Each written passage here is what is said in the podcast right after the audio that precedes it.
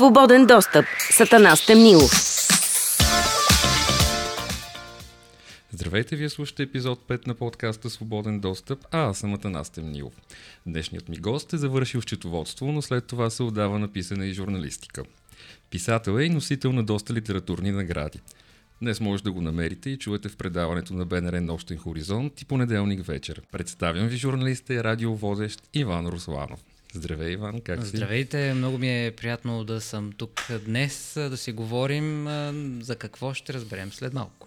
В, днес си в позицията на гост, не аз на задаваш споделих, въпроси. Да, аз ти казах преди малко, че винаги ми е странно от известно време аз, мен да ме питат нещо. Аз предпочитам аз да съм се насочил с въпросите към гост. А по-ти е интересно да знаеш за хората, отколкото ти да разказваш за теб. Ами, предпочитам, да. Предпочитам аз да разказвам историите.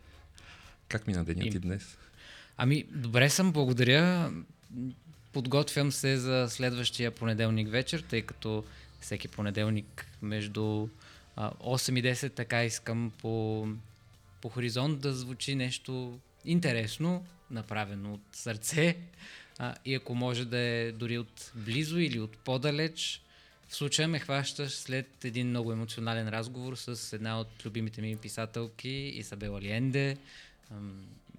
Много хора, предполагам, знаят коя е тя. Къщата на духовете сме чели книгата, гледали филма с Джереми Айранс, Мерил Стрип, Уинона Райдер, всички, а, всички големи звезди. И всъщност смятам, че подобни разговори обогатяват първо интервюиращия, надявам се и слушателя. Това малко ме връща в нашия предразговор, че всъщност ти май също не търсиш само известните личности, а интересните на теб и такива, които все пак могат да ни обогатят по някакъв начин с това, което ще кажат.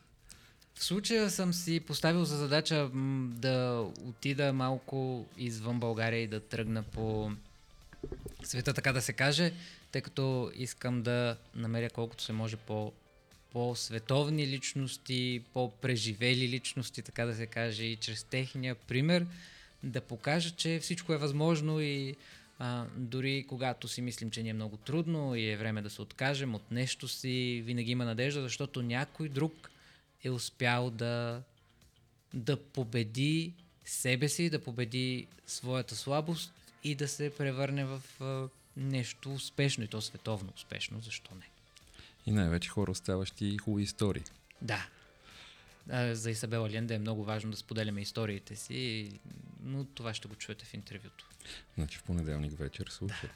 Ние изпреварваме малко събитието. С теб сме в понеделник сутрин ще излезе епизода, но вечерта, значи всички могат да слушат твоето интервю в понеделник вечер по БНР. Значи ви очаквам в 8.10 на вълните на Хоризонт. Там сме. Вече сме в разгара на есента. Така и вече наближава и зимата. Но все пак, разкажи ми как мина твоето лято. Лятото, а лятото беше много много динамично. Бях на няколко места, отделно, че развивах понеделник вечер. Опитвах се да намеря малко време и за пътуване.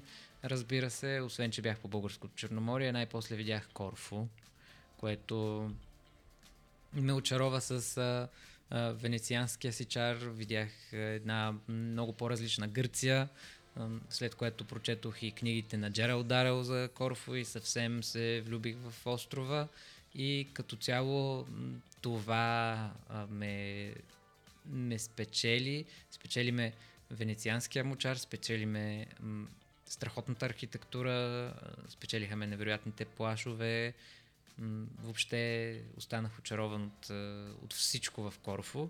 И така си мина лятото малко в пътувания, в морета, в разговори с а, интересни хора. В общи линии това беше моето лято и аз ще го запомня с, а, само с хубави неща. Вдъхнови ли те за някакви нови идеи и гости? Ам, по-скоро успях да, да, да набера енергията, да продължа през есента, да търся по-различни хора и истории. А как стартира Иван деня си? Поглеждам си, може би, първо служебната почта, защото много от събеседниците ми и техните агенти или менеджери или каквото там екип техен, по принцип а, общуват по различно часово време. И се надявам, че някой от хората, за които съм пуснал заявка ми е отговорен и затова първо поглеждам там. И след като видя какво се случва, поглеждам и новините, за да разбера дали пък нещо не се е случило, което да трябва да се отрази в предаването след това, на което съм и редактор, тъй като аз съм редактор на 12 плюс 3 емблематичното предаване. Значи ти започваш да не си с работа. Ами има нещо такова, да. Има нещо такова, но трябва да сме винаги информирани какво се случва в а, тази професия. А, и не винаги, разбира се, знаеш, но трябва да се постараеш да разбереш, дори да не знаеш. А, естествено, започвам деня си с, може би понякога и с музика, нещо, което звучи в главата ми през седмицата, тъй като аз Ти обичаш много музика и слушаш музика. Ами, да, и гледам да имам някаква основна тема за всяка седмица, а, която да, да предхожда нещата, които правя. И в общи линии е това. Не е нещо особено оригинално. А, ако е хубаво времето, отивам в Западен парк. Аз много близо живея до Западен парк и там се наслаждавам на а, есента, да кажем, тъй като есента тази година, ти ме пита за лятото, но аз преоткрих пък есе- есента.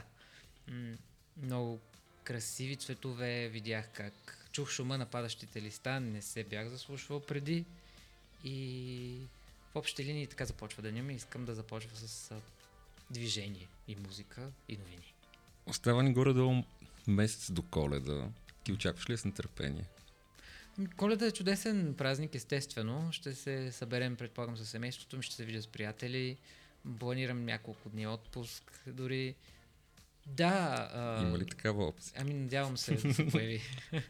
а, коледа е чудесно време, през което можеш пък да седнеш и да прочетеш някоя коледна история. Това също е нещо, за което използвам празника, така да се каже. И разбира се, да се видиш с хората, на които не успяваш да отделиш достатъчно време, тъй като смятам, че ето това е смисъла на този празник, не толкова да се изхвърляме с, с скъпи подаръци, които да купуваме, да получаваме и прочее, колкото Да изпадаме в нали? истерия по Да. молове. Да. По-скоро да отделиш време за хората, на които често не успяваш през забързания делник да отделиш време. Така го виждам аз, така виждам аз коледата. Имаш няколко издадени книги, ред награди. Когато се, кога се роди твоята любов към писането? Мисля, че бях на 16, когато разбрах, че ми се пише. Аз винаги съм писал някакви неща, някакви листове винаги ги имаше около мен написани, надраскани с нещо. Някакви мисли? в Да, винаги. А, после спечелих първата си награда. Така се случиха нещата, че си казах, може би, може би нещата ще се получат. Май става. Ми, може би става, да.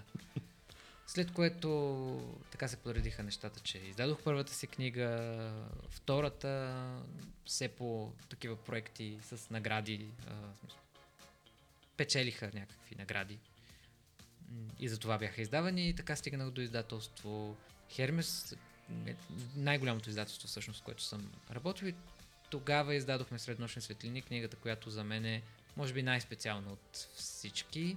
Сега, ако я прочета, тъй като минаха доста години от тогава, 6 или 5, 2017 излезе, мисля, а, сигурно ще променя нещо, но тогава си мислех, че това е книгата, с която искам да завърша своя писателски кръг, така да се каже, тъй като в момента съм се отдал повече на ролята си на представител на автори, представител или на музиканти, или на хора с страхотни истории, отколкото напишеш човек. Може би един ден ще пропиша отново, знае ли човек. Сега искам а, да водя авторите до техните читатели, именно чрез ефира. В една от книгите си сблъскваш човек на изкуството и политик. Ага. Тази. Възможно ли е? Ами на мен ми се струваше като интересна идея, защото как започна среднощни светлини, просто в един момент си представих как една художничка се сблъсква всъщност с политиката чрез човека, в когото се влюбва, а именно известен, някой известен политик, да кажем. И, и просто тя трябва да премине през целия този процес по а, политизиране на всичко в семейството им и докъде може да стигне един човек, за да, а, за да получи това, което иска.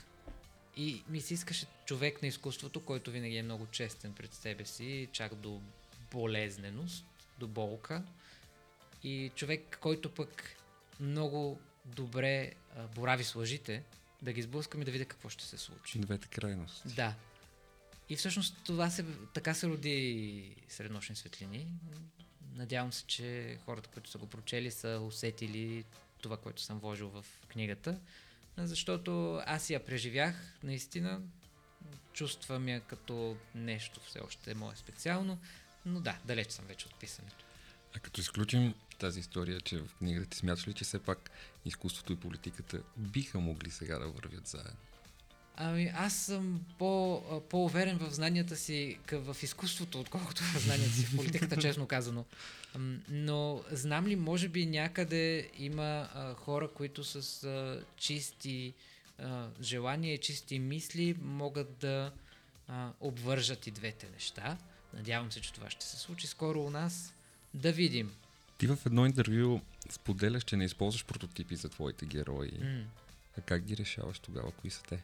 Ами те малко при мен сами се а, подреждаха нещата, тъй като когато ми се появи някоя история в главата по някакъв начин, първо я пиша като сюжет и след това разписвам самите герои. Как, какво ми се иска този човек да... Как ми се иска този човек да изглежда, как ми се иска да действа, какво ми се иска да говори, кои са неговите, така да се каже, действия, по-обичайни действия и те, те просто се подреждат някак нещата, като имайте предвид и всички, които слушат и те първа започват да пишат, да кажем, много трябва да чете един човек, за да знае как после да оформи самите си герои и да вземе най-доброто от а, класиците и от а, хората, които са признати всъщност, от всички ни. И като, като вече имаш тези оформени модели в главата си, ти знаеш горе-долу какво искаш от героите си. Дори и да не са посветени на човека Хикс. И всъщност е, общуването с хора малко или много ти показва как искаш да, да изглежда героят ти също така, тъй като виждаш един човек, казваш им, хм, този пък ми прилича на главния ми герой С, примерно. Тази пък ми прилича на героинята ми А. Нещо такова. Така, така действах аз поне. Не е било нещо специално. А какво те провокираше в периода, когато пишеш? От какво по-скоро се провокираш? Това е интересен въпрос, тъй като периода отмина преди време, но може би от историите на хората. Да, не съм ползвал прототипи, но когато срещнах някоя хубава история, тя ме вдъхновяваше да помисля за нещо подобно. За развитие. Да, може би да се развие самата история, може би с други герои, не с тези, които са ми я разказали. И някак си Просто така се случваха нещата, че се подреждаше сюжет от а, някои човешки съдби, от някоя снимка видяна най-случайно в интернет, например. Или от, а, дори от музика, защо не, имало и такива моменти. Не е било нещо определено. То е като с рисуването. Да. Всичко може да Всичко те може провокира. да те провокира. Хорейки си по улицата виждаш нещо и пак е... Най-малкото нещо, дори да е някое изкъртено паве, нали, да го кажем, толкова актуалния въпрос в момента, а, може да те провокира наистина да напишеш, да създадеш нещо. Имаш ли тема, по която не би писал? Не мисля, че имаше тема, по която не бих писал. Ако сметна, че е смислено да се напише, има какво да се каже по нея. Така че, може би по-скоро няма, но смятам, че има теми, по които аз нямам нужното знание да пиша, да кажа. А, или въобще нуждата аз да пиша за, да точно пише. за това. Да. А, мисля, че. Не да смяташ, кажа, че да. е нужно на света да даваш твоето. За някои неща да. наистина, да. да. За някои неща наистина. Това е смятам, е супер. че няма смисъл. От, и, и, и аз да казвам. Ти достатъчно хора се казват. Да. Какво обичаш да четеш? Тук ще ми отнеме много време да отговоря, затова се приготви за по-дълъг отговор. Така. Изабела Ленде вече е ясно че много харесвам и къщата на духовете и Виолета. Карлос Руис Сафон, испанския писател, а, който не ме изчака да, да ми даде интервю и за жалост се разделихме с него. Света се раздели с един невероятен писател. Но Сянката на вятъра, Играта на ангела, това са любими мои книги от него. От българските Камелия Кучер с Нощ и Сън, любими мои книги. А, също така от, класи... от по-класическите ни автори, невероятен Емилиан Станев. Крадеца на Праскови е за мен най-добрата българска повест. А, ще ме извиняват гераците и Лимпелин, които също обожавам. Това е а, една изключителна картина на отношенията между хората по принцип не само в българското село. А, а пък Крадеца на Праскови е една невероятна любовна история, която въпреки финала си, кара определено да мечтаеш колко е важно да, да се освободиш от товара на, на миналото. Така. А, също така, не мога да кажа, че не съм фен на Хари Потър. Малко хора не са фенове на Хари Потър и Джеки Ролинг. А, също тази година открих, да кажем, Малинверно на италианския писател Доминико Дара, която книга просто ме плени невероятно много. Тя е една от любимите ми, може би, книги за тази година, както и книгата на София Лунберг и Дъбът още е там. Това са, може би, двете книги, които най-много ме впечатлиха тази година и двете са много различни и в същото време много близки като усещане, защото и двете някак си ни показват любовта и различни, различните и форми. Още мога да говоря страшно много, затова може би да спрем до тук. А какво четеш сега? В момента а, съм на хрониките на Амбър, на а, автора на друга моя любима книга. Това е Една нощ през самотния октомври на Роджер Зелазни. така, това е един страхотен автор наистина. Аз не бях се спирал на него. Доста време го бях чувал. Една нощ през самотния октомври е страхотна книга за всеки, който реши през октомври, че има нужда от млеко страшно, но по-скоро а, е много хитро фентази четиво, което обединява всичките ни любими герои, граф Дракула, да кажем, Джаки Скрумвача, хорър герои, всички такива. А, имаш и Върколака, Вещицата я имаш вътре. Въобще обединява всички култови хорър герои в, един, в едно невероятна въртележка. Хрониките на Амбър е неговата поредица на Роджер Зелазни. И а, се надявам, че също такова силно впечатление ще ми направи, както ми направи и една нощ през самотни октомври. Въобще има ли момент, в който да не четеш? Ами стремя се да няма, но се случва. Случва се просто да съм изтощен от нещо и да нямам време за четене. Просто да искаш да си почиваш Да, и да, да. гледаш в една точка. И случва се, да. Електронна, аудио или хартиена книга? Имам електронна и хартия на аудио, още не съм пробвал. Специално електронната ще кажа какво ми харесва там. Там ми харесва, че можеш да си моделираш шрифта сам. И това е много ценно, да можеш да си направиш сам размера на буквите, така да се каже, че на теб да ти е удобно да четеш. Иначе чета и двата вида по, с еднакво удоволствие.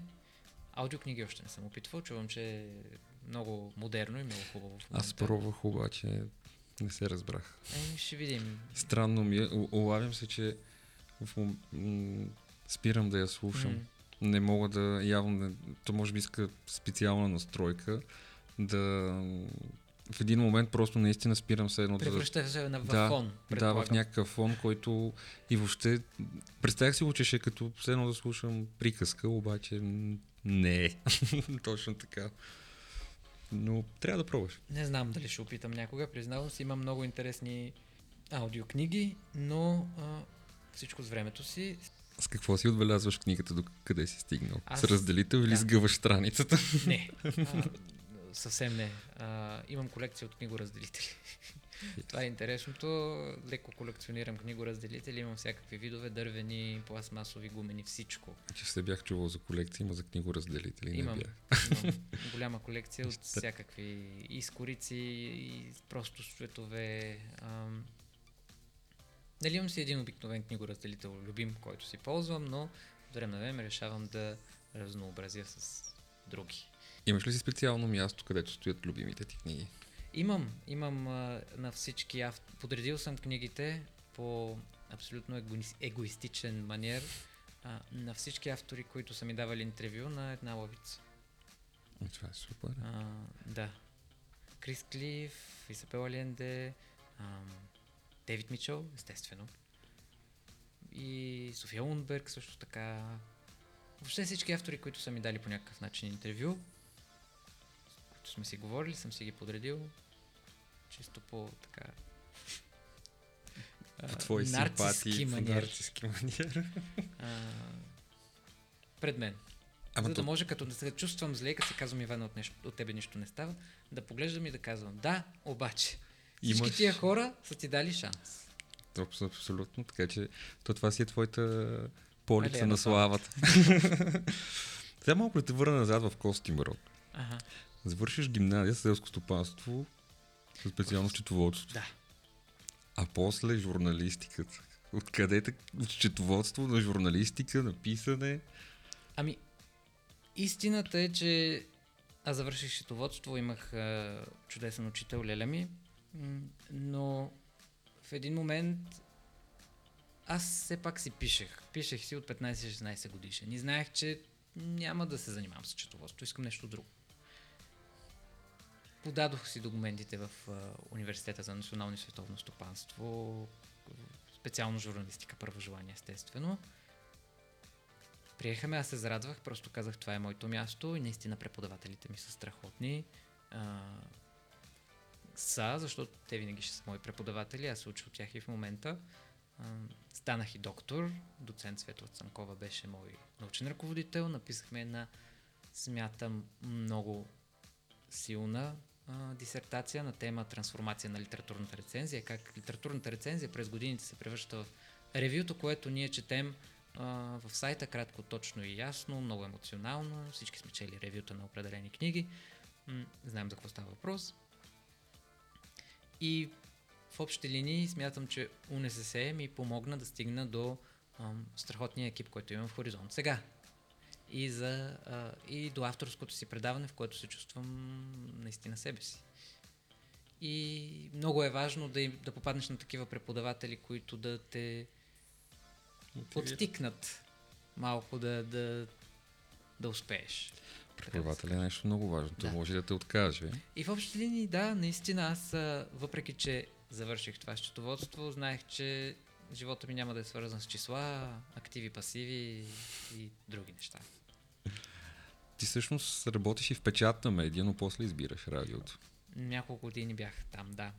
Няколко години изкарах в вестник, но а, през един стаж реших да пробвам нещо ново. В Хоризонт тогава ми звънна водещата Даниела Големинова и ме покани да бъда нейн стажант. Казах си защо не. И така вече декември ще станат 9 години. В хоризонт. Мгм. Леле. Сега си водеш на нощен хоризонт и понеделник вечер. Да. Като понеделник вечер си е абсолютно твое Авторско. авторско. Да, да. Това ли ти е другата гордост след книгата? Ами понеделник вечер съм самия аз. Всичко, което чуете там, съм това, което искам да представя и да оставя, така да се каже, на света, като идеи, като герои, като послания, като музика, като... А, работя с музикалния редактор Дани Стойкова. Искам специално да я поздравя, тъй като тя е една прекрасна млада дама. И а, И подбира много добра музика. много, Аз лично много мога да го... музика. а, много талантлива, прекрасна певица. Благодаря и много за, за идеите, които ми дава също така и за хората, с които ме е свързала. А, вярвам, че а, заедно можем да стигнем много. Много е важно да намериш човек, с когото да работиш по начина, по който работим с нея, бих казал. Да, понеделник вечер наистина е нещо, което дълги, дълго време планирах а, и, и то се роди именно от нощния хоризонт, защото в нощен хоризонт бях започнал да каня още тогава някакви по хора извън България. Да кажем, Мей Мъск ми беше гост в нощен хоризонт. А, световният супермодел Майка Нейлон Мъск, е, предполагам всички знаят коя е, както и Салвадор Собрал, победителя на Евровизия, и Мани ми беше гост тогава. И тогава си казах, защо пък да не опитам с концепция за някакво ам, ток-шоу по подобен маниер. Ток-шоу в прайм тайм. Да. Между 8 и 10, съответно. Предложих концепцията си и нещата се случиха. Каква е работата в радиото всъщност? Ами, с хората? До тук стана ясно, че непрекъснато се опитвам да общувам с различни а, хора от света и у нас, от по света и у нас. И успявам за себе си да стигна до темите, които са ми много интересни, от които винаги съм се интересувал. Да кажем, беше ми гост последно петият братовчет на един от директорите на компанията създава Титаник. И то става въпрос за този директор, Джей Брус Измей, който според историята е страхливец от Титаник, който се качва на лодката преди всички жени и деца. Най-егоистично е сред спасените след това. И въобще той е така с а, много черни краски в историята останал.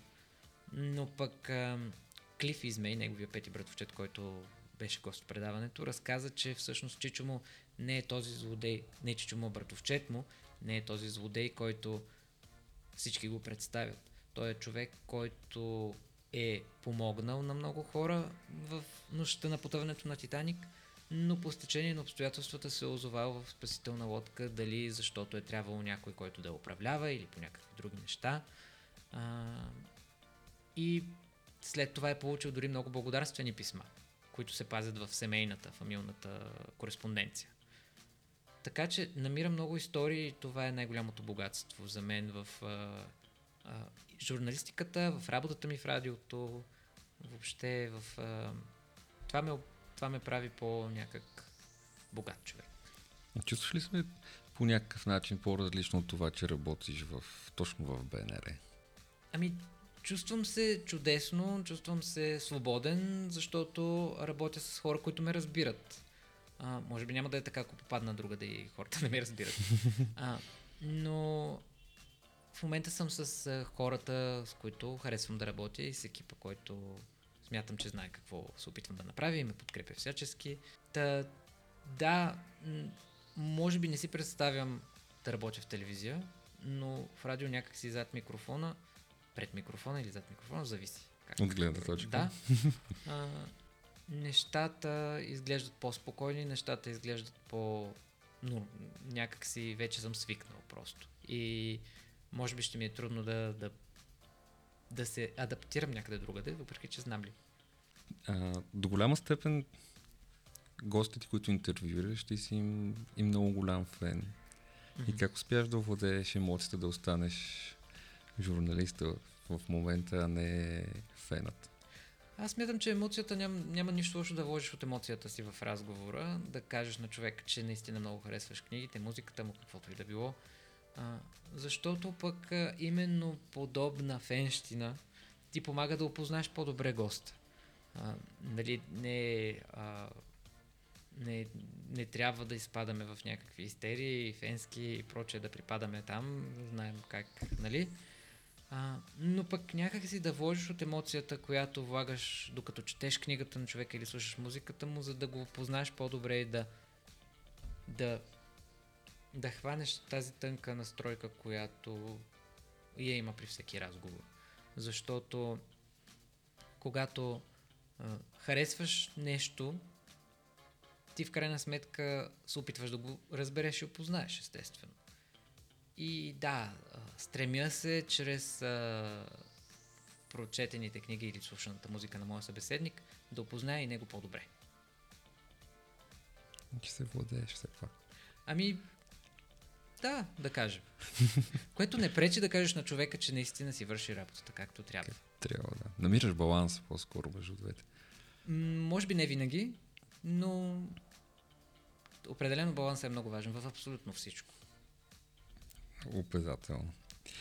Какво мислиш за новите формати, като този? Подкасти, видеокасти? А, аз си призна... слушам, слушам а, свободен достъп, а, си го слушам определено, страхотни гости имаш, а, така да се каже, но гледам и много YouTube канали по различни теми, а, дали за кино, дали за а, някакви по-научно популярни неща, за тема, по темата за Титаник изгледах всичко минало а, определени YouTube канали, които се занимават с а, корабостроителство, някакви такива световни мистерии, загадки, а, трагедии. Смятам, че са нещо хубаво, защото виждаш гледната точка на един човек, който се старае да ти я представи по м- интересно, по раздвижено, с повече картина дори. А, намира... Хората там се стремят да намерят наистина информация, която да, да, да ти покаже точно какво се е случило, например, или да ти покаже нещо, което не можеш да го намериш в обикновените медии, в нормалните медии, в тези, които а, сме свикнали да слушаме. Най-хубавото на, на този формат, според мен, е, че а, тази хора, информация може- остава. Да. Не, че тази информация остава, защото някой път в радиото интервюто заминава и после не можеш да го върнеш да го чуеш от ефир. Нали? Сега вече доста пъти има, се свалят записите, да, има. Но примерно в преди години го нямаше това нещо. Нали? Много малко интервюта можеш да намериш или да чуеш разговори, докато сега това остава винаги там в интернет пространството и и може би да, че каним доста по-различни хора. Това е, че понякога чуваш наистина хора, които не можеш да срещнеш в стандартните медии, тъй като а, и ти знаеш, предполагам, много хора знаят, че някак си медията се е фокусирала върху наистина някакви много известни хора, което не е лошо, защото всеки си има фенове в крайна сметка. Но пък защо да не дадем шанс и на някой, който има какво да каже, но все още не го е казвал. Какво имаш в хладилника си сега? Замислих се, защото е, е, не съм сигурен. Празен. не, не съм сигурен. А, Не очакваше че, този въпрос а. Се опитвам да, а, да, да живея малко по-здравословно. Не знам дали се получава, надявам се. Затова имам определено ябълки, имам а, различни други. Зеленчуци. По две зеленчуци са задължително. Може би имам и плъшко месо. Имах. Яйца със сигурно. Хумус. Да, преоткрих хумуса точно така. И някакси много подобни неща. Са. Такива неща, въпреки че съм си скрил някъде и един Някой голям шоколад. сочен шоколад. Да, със сигурност. Да, да, той така за късните часове. Да, определено. Но е черен, нали, ако това някакси Ако някакси ще откупва смекчи. греха ми. Въпреки, че не съм сигурен. Е, да речем, че да. А, споменахме, че си получил доста отличия и награди. Но има една, която мен лично много ме впечатли. Мгм. Третото ти място в като лъвовете. О, това беше, е, когато... е, Даже не знам дали Бе, беше бил миналия век. Не знам въобще дали какво е било. Просто знам, че като лъвовете а, беше в Костинброд и аз пеех някаква песен. До там си спомням. Но знам, че пеех, знам, че това... А, след това имаме едно... А, второ място в конкурса аз пея. Така че... Защото някаква музикална кариера си почнал. Ами, започвам, ама нещо не довърших. Ма нещо не я довърши. А, ами, нищо не си спомням от този период, освен, че някак си ми харесваше да съм на сцена. И то си пролича и сега. Но пък си пял и в група Радио Деца в БНР. Да, о, Така че ти започваш от малък в БНР. няма отърване. Няма. До живот. Там ще съм си явно. Да, там ми е съдбата. Какво да те беше? Като лъв ли? Мисля, че Като бях, лъвовете мисля, че ли? бях от послушните деца. А, не мога да кажа, че съм а, а, чел непрекъснато. Четенето го открих малко по-късно, но мисля, че не съм създавал особени проблеми. Знам, че а, тичахме по ливадите. Едно стандартно детство. А, там в Костинброд живея до един язовир. Много беше приятно там. И е, и все още е. Там хващаме едни от най-хубавите залези, тъй като от време на време обичам да хващам и фотоапарата. Имаш такива наклонности. Получава ти. Благодаря. а, и това е. Тичал съм по ливадите, учих, пишех си домашните, бях много стрикно дете. Няма как. Семейството от учители. Няма да се излагаме. Не. И мисля, че това беше. Мисля, че бях малко стандартно дете в общи линии. Ти в предишни разговори, когато сме си говорили, си споделял, че много обичаш да пътуваш. И Не винаги имам възможност, така. да, но кое е място, което искаш да посетиш? Египет. Веднага ти казвам, Категорично. защото категорично веднага. А, имам си го тук в един джоб и го вадя. Не, не се замисли въобще. Защото искам да видя а, пирамидите. Това са единствено единственото чудо от а, оригиналните чудеса, останало цяло през годините и през вековете. И искам наистина да, да видя това, искам да видя Кайро, искам да видя а, Свинкса, естествено, да пътувам по Нил, но ако може да не е с... да няма смърт край Нил, да не сме по Агата Кристи, автор, който също много харесвам. Сена там ме влече, както виждаш. А, искам да видя Египет, определено. Искам цялото нещо да го усетя. И наскоро, именно покрай темата Титаник, искам да отида в, в, Белфаст, в Ирландия, за да видя музеята. Музея на Титаник. Прекрасна сграда, винаги съм се възхищавал, искам да вляза и да разгледам. А за какво си мечтаеш? Да имам повече време да пътувам. Скромна мечта. Не, а, много... А, стигнах в един момент от живота си, в който някакси мечтите по-скоро искам да са а, неща, които да планирам и да са, да са напълно възможни. Реално Да, да, осъществими да, да, да, мечти. точно така. По-скоро, да, по-скоро не мога, не планове, по-скоро би ги нарекал. Не точно мечти, планове. Например, мечтая си да интервювам един ден Лара Фабиан. Тя според мен е един от най-добрите изпълнители в света. Гласът на а, може би в музиката в момента, един от най-силните, най-големите гласове. Мисля, че тя ще бъде невероятен събеседник. М- Стивен Кинг естествено, но това е малко невъзможно. Все още да видим. Много приятели ми казват, че е възможно. Ти а, си слушал подкаста и знаеш, че аз накрая винаги имам това предизвикателство с въпроса към следващия гост, без да знаеш М. кой е. М.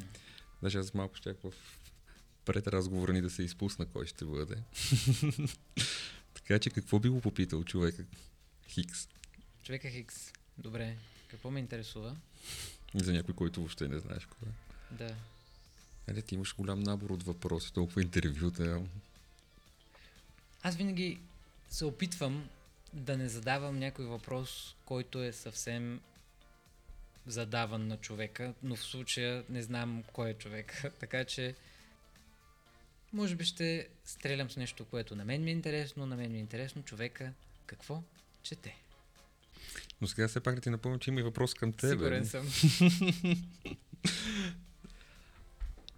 Ако си сам по улиците на някой непознат град и имаш няколко свободни часа, какво би направил? Преди години просто се би, е, защото ми се е случвало да съм по улиците на непознат град и просто някак си се скрих в една хотелска стая и не излизах, защото бях, не знам защо, някак си здрастен по това време. Сега е съвсем различно. Сега със сигурност ще снимам много и всичко и ще изчакам да падне нощта, защото смятам, че нощната фотография е нещо много трудно, но лавя два различни града. През нощта с всичките светлини, с а, дори светлината от някой случайен прозорец, с а, всичките нюанси, а, с, дори с звездите понякога, когато има звезди. Града изглежда по различен начин. През деня е един, но нощем градовете се променят. А, така че да, бих снимал, бих а, се... Бих влязал в някой случайен магазин да видя просто как, какво...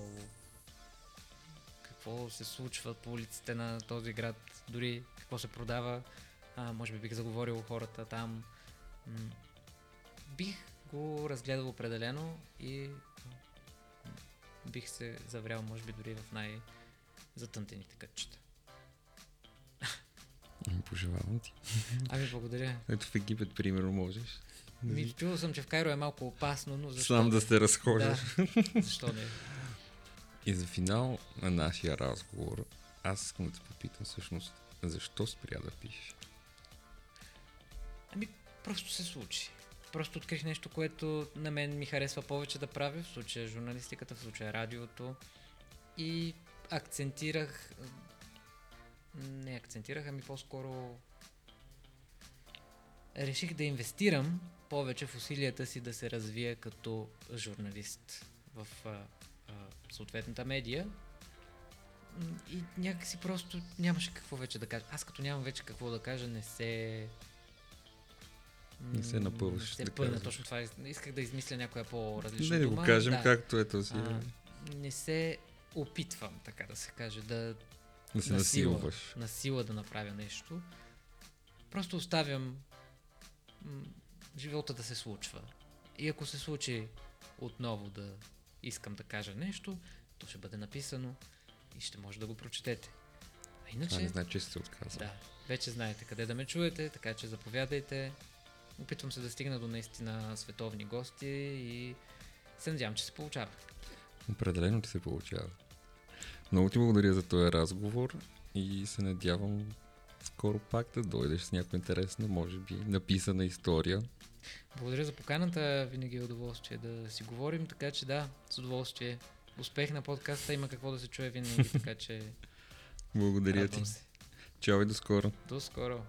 Представих ви Иван Русланов, писател и радиоводещ. Ако искате да разберете повече за него и гостите му, може да го направите всяка понеделник вечер по БНР. Аз съм Атанас Темнилов, а вие може да слушате свободен достъп, когато искате и колкото искате във всички подкаст платформи. Свободен достъп. Сатана Стемнилов.